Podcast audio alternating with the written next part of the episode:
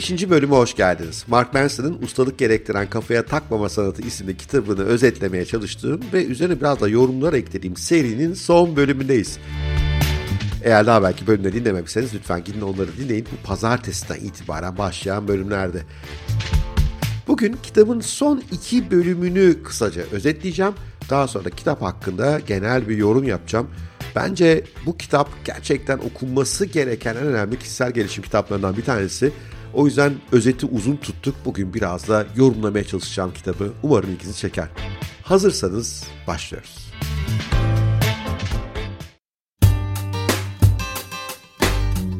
Kitap özetine devam etmeye başlamadan önce küçük bir hatırlatma yapmak istiyorum. Benim podcast kanalım yanı sıra bir de YouTube kanalım var. Yatırım, teknoloji, gelecekle ilgili paylaşımlarımı orada yapıyorum. O yüzden eğer bu podcast'te dinledikleriniz hoşunuza gidiyorsa ama benim diğer yönüm olan yatırımcılık, geleceği merak etme, teknoloji bu alanlardaki içeriklerini merak ediyorsanız lütfen YouTube kanalımda gelin. Linki de aşağıya bırakıyorum ama bulması kolay. YouTube'a gidin Bora Özkent yazın. Evet böyle küçük bir hatırlatmadan sonra 8. bölümüyle kitabın devam edelim. Mark Manson 8. bölümün adını Hayır demenin önemi olarak koymuş. Biliyorsunuz dünyada bir tüketim kültürü var ve bu tüketim kültürü insanların pozitif olmasını istiyor. Manson diyor ki bunu bir uzantısı olarak çoğumuzun mümkün olabildiğince kabullenici ve olumlayıcı olmamız inancıyla beyni adeta yıkanmıştır. Bu sözde pozitif düşünce kitaplarında mihenk taşıdır. Kendinizi fırsatlara açın, kabullenici olun, herkese ve her şeye evet deyin. Hatta bu konuda bir tane film vardı yanlış hatırlamıyorsam Mr. Yes diye. Adam her şey evet deyince hayatı daha iyiye doğru gidiyordu. Yani propagandanın kuvveti Hollywood'a kadar yansımış. Oysa diyor Mark Manson aslında bir şeyleri red etmeye ihtiyacımız var. Yoksa hiçbir dayanağımız kalmaz. Bir şey başka bir şeyden daha iyi ya da arzulanabilir olmazsa demek ki bizler de bomboşuz ve hayatlarımız da anlamsız. Yani bir şey hayır diyeceğiz ki evet dediğimizin anlamı büyüsün gözümüzde. Hiçbir değer yargımız yoksa ve hayatlarımızı bir amaç olmadan yaşıyorsak hayatımız bizi iyi bir yere götürmez. O yüzden geri çevirmekten kaçınmak bizlere çoğunlukla kendimizi daha iyi hissedeceğimiz bir yol olarak satılır. Reddetmekten kaçınmaksa kısa vadede hazlar verse de uzun vadede bizleri rotasız ve dümensiz bırakır. Bir şeyleri gerçekten taklit edebilmek için onun için uğraşmalısınız. Ve alternatifleri geri çevirmeden kendinize bu onlarca yıl sürecek yatırım yapamazsınız. Bayıldığım bölümlerden bir tanesi oldu. Ben kaç yıl öncesine kadar büyük kurumlara strateji konusunda eğitim hizmetleri veriyordum. Strateji eğitimlerinde hep söylediğim şey şuydu. Strateji aslında hayır deme sanatıdır. Çünkü bir şirketin kaynakları kısıtlıdır ve onu da yapayım bunu da yapayım deyince darman duman olur. Oysa belli şeylere hayır deyip öbürlerine evet deyince oraya harcadığı emeği odakladıkça, yoğunlaştıkça çok daha iyi sonuçlar alır. Bence hayatın geneli içinde bu geçerli. Eğer her arayan arkadaşınızı mesela evet tabii gelelim buluşalım diyorsanız kendinizi geliştirmeye, yeni şeyler okumaya, biraz yalnız kalıp kendinizi düşünmeye vaktiniz kalmıyor demektir. Her projenin üzerine atlıyorsanız hiçbir projenin hakkını vermiyorsunuz demektir.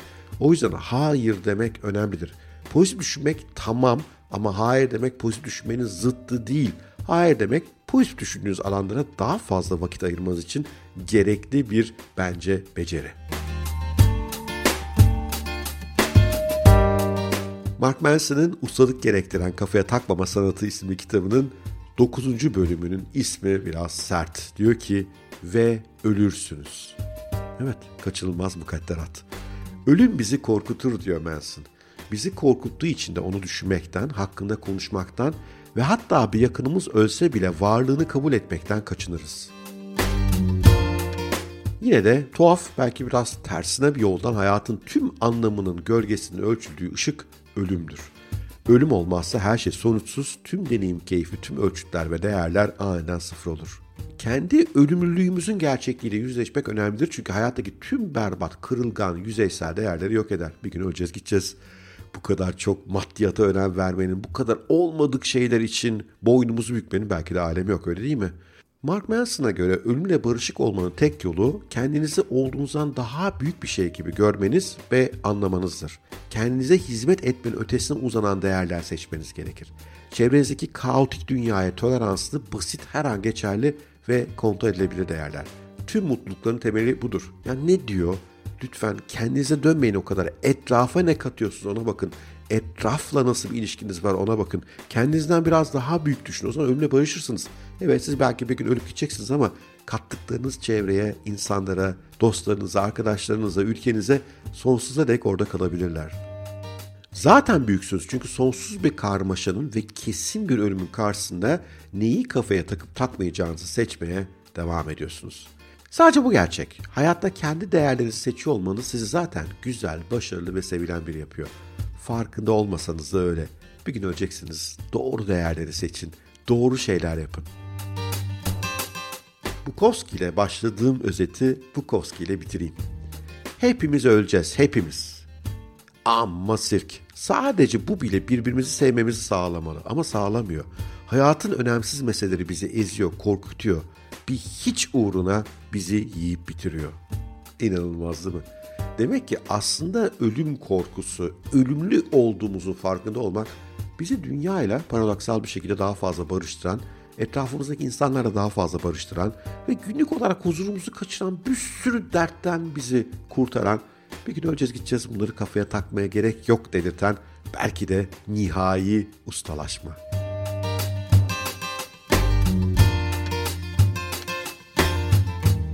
Evet, kitabın özetini bitirmiş olduk.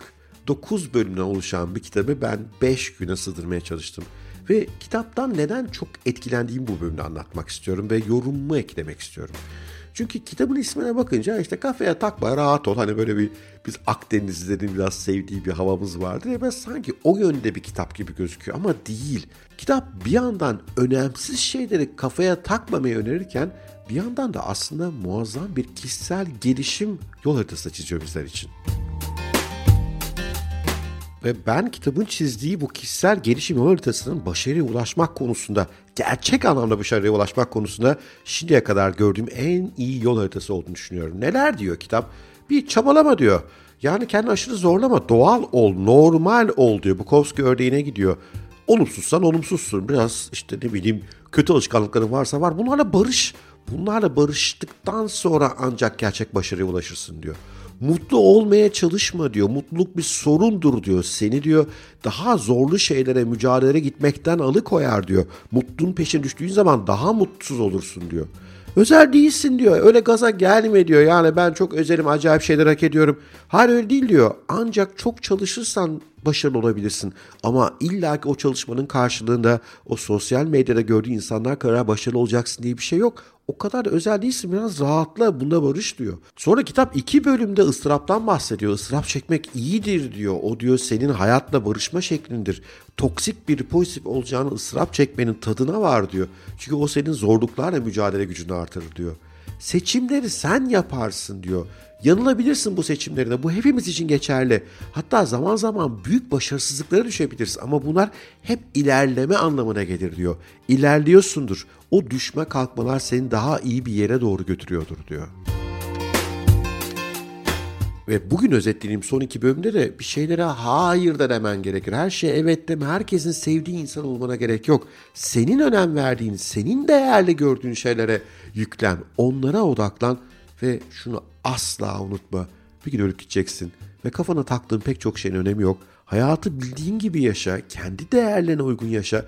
Bu seni hem senin başarı kriterlerine göre başarılı kılacaktır hem de güzel bir hayat kurmanı, güzel bir hayat yaşamanı, anksiyetesiz, depresyonsuz bir hayat sürmeni de mümkün kılacaktır diyor.